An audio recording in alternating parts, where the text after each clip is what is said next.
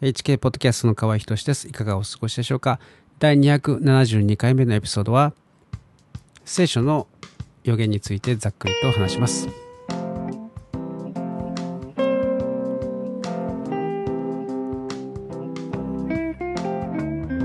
えー2月に入ってですね、だんだん暖かい日が増えてきました。えー嬉しいですね。そしてまた、えーワクチンに関するですね、あ動きというかまあその反撃のですね動きも結構激しくなってきてですね嬉しいところですね。はい。で今日は、えーまあ、聖書のですね予言についてざっくり話すということで、えーやっていきたいと思います。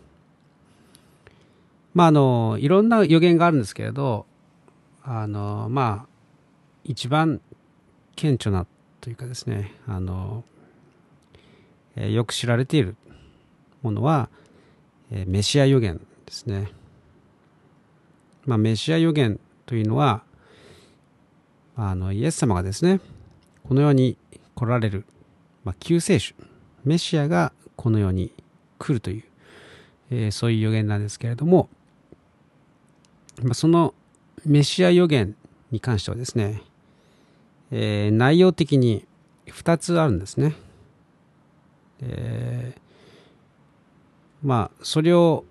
読むとですね、まあ、理解する、まあ、学ぶとメシアは2度来るということがですね、まあ、推測できるわけです。まあ、2度来るとは書かれてないんですよね。あのメシアが来て人々の罪をですね追ってくださるということが書かれている、えーということえーそれと、えー人類を裁くためにですね、えー来る、えーこの世を治める王として来るということがですね書かれてるんですね、えーなのでまあ1回目の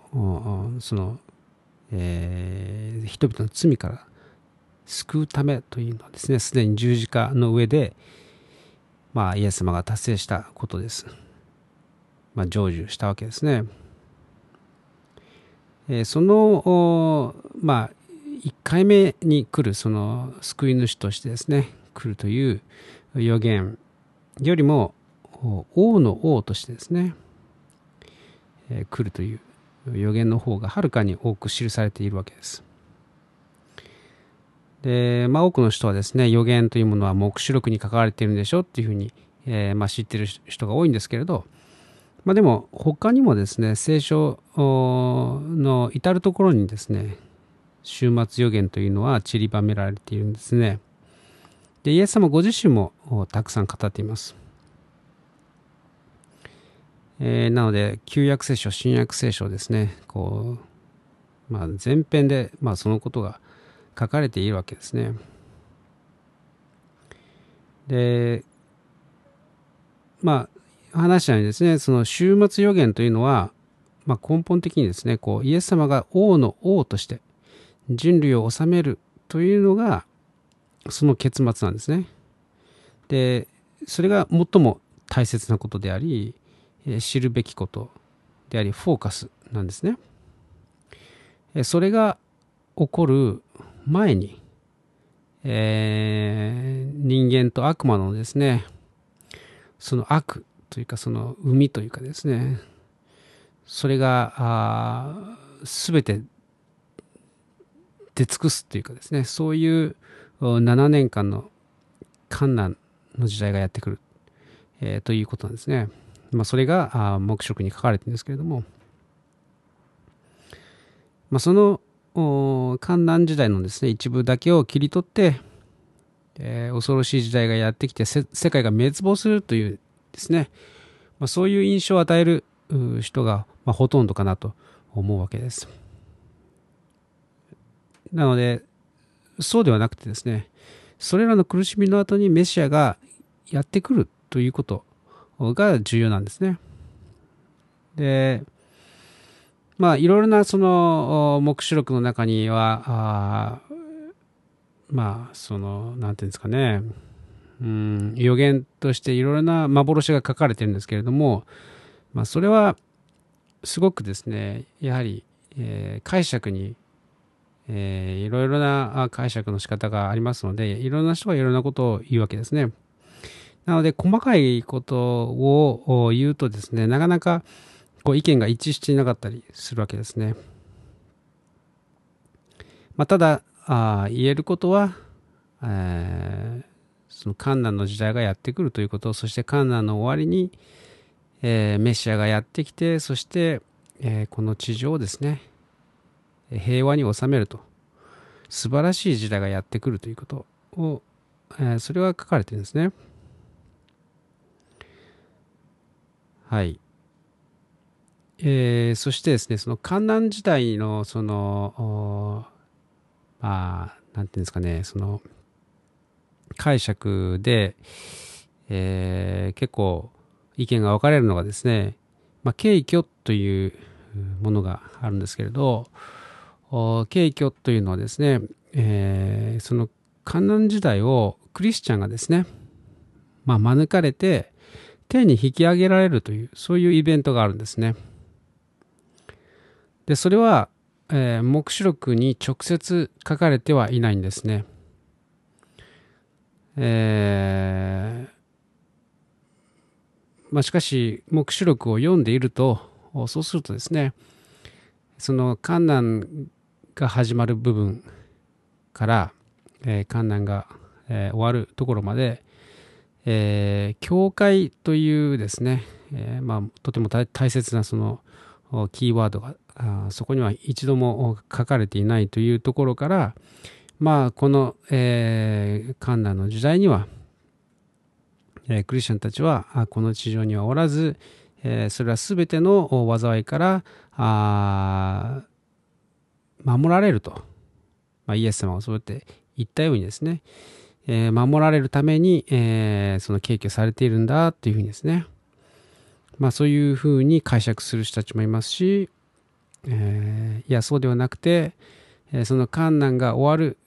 直前に、え、引き上げられるんだというふうにですね、えー、解釈する人もいます。まあ、その景挙そのものはですね、あのー、黙示録には書いてあげた新約聖書、えー、他の、えー、箇所にですね、えー、散りばめられているんですけれども、えー、まあ僕はですね、もう本当に両方と、両方の説明を聞聞いてですね、両方とも、うん、その解釈は正しいと思うと。まあですね、どっちかっていうふうに言われたら、やはり感情的にですね、えー、観難が起こる前に救ってほしいよなと、えー、僕は思いますけれど、えー、まあ仮にそうでなかったとしてもですね、まあどちらでも、えー、いいやと、まあそういう気持ちでですね、まあ腹をくくることにしています。はい。まあ、やはり準備しているということがですね、大切だと思うんですね。で、この、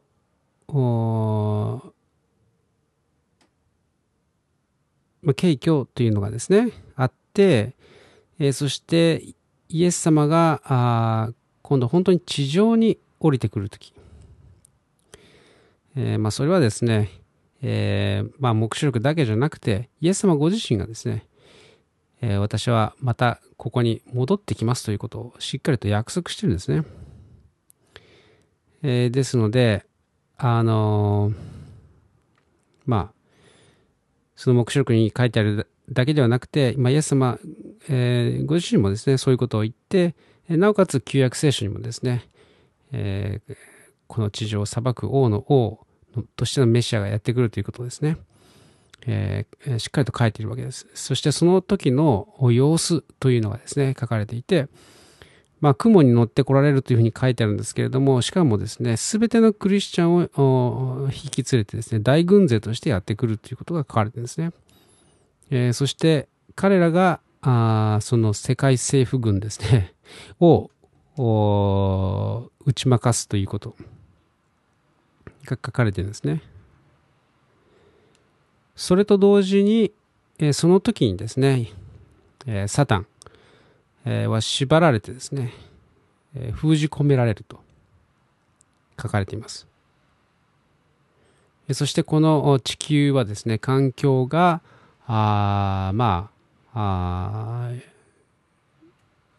まあ、良くなるというかですね、その、えー、理想的な状態になってですね、そして、えー、サタンがいない、えー、そしてイエス様を王とする千年の時代がやってくる。千年の平和な時代、素晴らしい時代。えまあ、これを千年王国というふうにですね、まあ、キリスト教用語では、え、言ってますけれども、まあ、イエス様を信じるクリスチャンたちがですね、この地を治めるというふうに書いてあります。まあ、それはですね、いわゆるエデンの園の再現、えー、エデンの園の時代の再現というふうにですね、まあ多くの人が、あまあ、研究家たちはですね、そういうことを言うわけですけれども、まあもともとアダムとイブがですね、反逆して、この地が呪われてしまったということが起きたんですね。えー、そうなる前のオリジナルの世界に戻るのだと、まあそういうふうにですね、えー、言われています。まあそれはなぜかというとですね、まあ、イザヤ書とかに、えー、書かれているような、えー、まあ動物はですね、えー、凶暴でなくなって、いや凶暴な動物がですね、えー、凶暴でなくなって、えー、まあ動物同士ですね、今までは食うか食われるかという、えー、そういう関係だったのがですね、共に、えー、草をはむようになるとかですね、あるいは、え、人の寿命もですね、ものすごく長くなる、え、木の寿命に等しいとように書かれてですね、えー、千年経たずにですね、えー、死ぬ者は呪われたものだというふうににも書かれているんですね。つまり、えー、ここにはですね、まあ、イエス様を信じないで、えー、7年間の観難をですね、生き延びた人たち、え、普通の人たちもですね、多くいるわけです。まあ、そう思われます。で、まあ、彼らは子供を産んで、えー、再びですね、人口は増えていくわけです。まあ、そういう、まあ、ま、聖書読めばですね、まあ、そのように解釈できるわけですけれども、まあ、というのもですね、えー、本当に短いところですけれども、この千年王国の最後にですね、サタンが再び、えー、解き放たれるというふうに書か書かれてるんですね。そして、えー、最後のあがきというか、まあ、人類をですね、もう一度惑わす、えー、惑わすために出てくるというふうに書かれてるんですね。で、千年王国の時にはですね、まあ、イエス様が王として治めている、え、にもかかわらずですね、あの、この聖書の黙示録の最後の部分を読むと、それにもかかわらず、サタンに付き従ってですね、騙されてしまう人たちが大勢現れると書かれてですね、すごいことですよね。やはりそのサタンというのは、もう詐欺師なんですよ。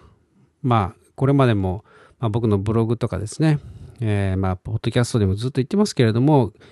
えー、まあ、イエス様が言った通りですね、その、サタンの本質というのは嘘つきであり、詐欺師なんですよね。まあ、だから、あ千年王国のですね、そのイエス様の統治をですね、ダイレクトにその経験していたとしてもですね、まあ、あるいはその7年間の観難というものをですね、に耐えて、え、生き延びたとしても、まあそういうことが起きてしまうんですよね。サタンにそそのかされて騙されてしまう。まあそれはですね、まああの、イエス様を信じて、そしてイエス様を受け入れてですね、新しく生まれ変わらなければならない。神の子供にはあなれないということなんでしょうか。まあ、そういうふうにですね、うん、そういうふうに、そういう試練がですね、えー、そういうテストがですね、こう、やはり人間には、えー、必ず、えー、あるというふうに、まあ、理解、えー、するのが、まあ、一番、うん、妥当かなと思うんですね。すべての人はそのイエス・キリストを信じるかどうかというところを、まあ、選択させられるというわけですね。それがたとえ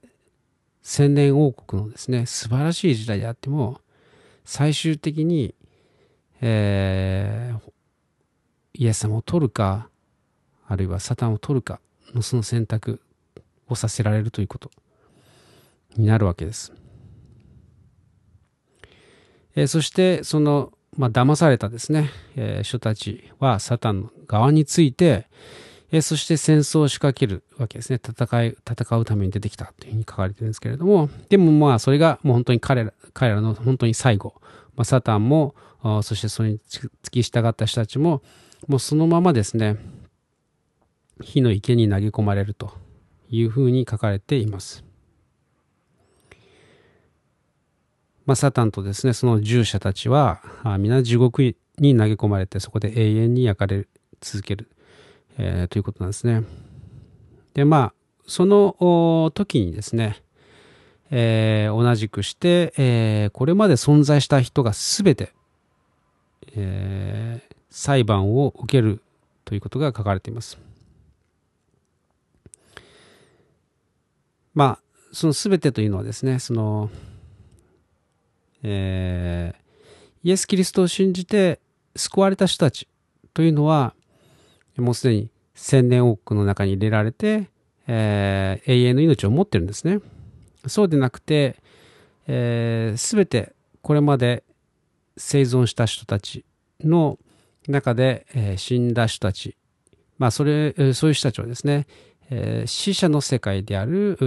読みというところにですね、今は、えー、まあ、待機中なんですね。え、そしてその読みというところから、えー、全ての人がですね、えー、出てきて、え、そして最後の審判を受ける、まあ、つまり裁判を受けるわけです。え、その時に、まあ、生前の行いに応じて裁かれるというふうに書かれてるんですけれども、まあ、命の書に、まあ、命の書というのがあるんですけれども、そこに名の記されていない人は皆、えー、地獄に投げ込まれたというふうに書かれています。ま、これが最後の審判なんですね。えー、そしてその最最終的にはですね、その今まで、えー、死者をですね、えー、死者の待機している場所であるその読みの世界というのはですね、死者の世界というのは、えー、一緒に地獄に投げ込まれてですね、それも燃え尽きてあえ、燃えてしまうんですね。それで、最後に、えー、永遠の世界というのが始まるわけです。それは新しい天と地。えー、そこにはですね、もう本当に、えー、悲しみもない、涙もない、えー、素晴らしいところ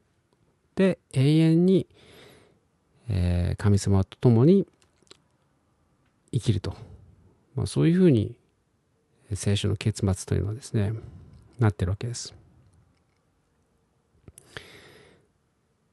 まあ、目視録にはですね、まあ、こんな感じのことが書かれてるんですけれど、まあ、多くの人はですね、まあ、666とか、まあ、世界統一政府的なことは知ってるんですけれども、まあ、ここまで最後のあたりのところになるとですね、やっぱりわからない人が多いですよね。で、まあ、最後はハッピーエンドなんですよ。神様の統治と素晴らしい永遠の進展神地があるということ。で、我々こはですね、本当に人間に過ぎないということなんですね。えー、まあ、どういうことかというと、まあ、神様という方は本当に恐るべき方であるということですね。主権者であるということ。まあ、それをですね、あの、本当に、目視録をですね、あの、しっかり読むときに、あの人間としてのですねそのおごりというものを取り去らなければいけないんじゃないかなというふうにですねすごく思わされます。まあ、今起きていることのですね悪いことというのは、まあ、ほぼ全てですね人間の傲慢によるものですね。こうまあ人間が神様を恐れずこう自らを神とする、えー、からです。えー、まあ、あなたも神のようになれるというふうにですね、えー、イブが騙された言葉というのは今もなお効力があって、で、悪魔の技を成しているわけです。まあ、多くの人があなたも神のようになれるというですね、そういう甘い囁きに従ってしまうわけです。それはもう世界の始まった時から全く変わっていないわけです。それは神なしで、えー、世界を良くしようとか、まあ、人口を制,、えー、制御しようとかですね、えー、環境を良くしようとか、まあ、そういう大それた話でもなくてもね、えー、俺は俺の人生、えー、自分の力でということですね、えー、成功してみせるとか、まあ、幸せになってみせるとかですね。まあそういうふうに、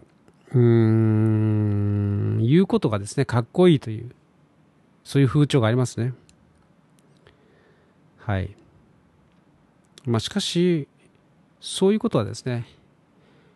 やはり詐欺師である、えー、悪魔のですね、騙しであるということが、まあ、だんだん明らかになってきてまあ明らかになっているというかですね、その両極端になってきたというかですね、えー、それを、なんていうんですかね、うん、神様を信じる人たちと、そうでない人たちに二分しているような感じになってきました。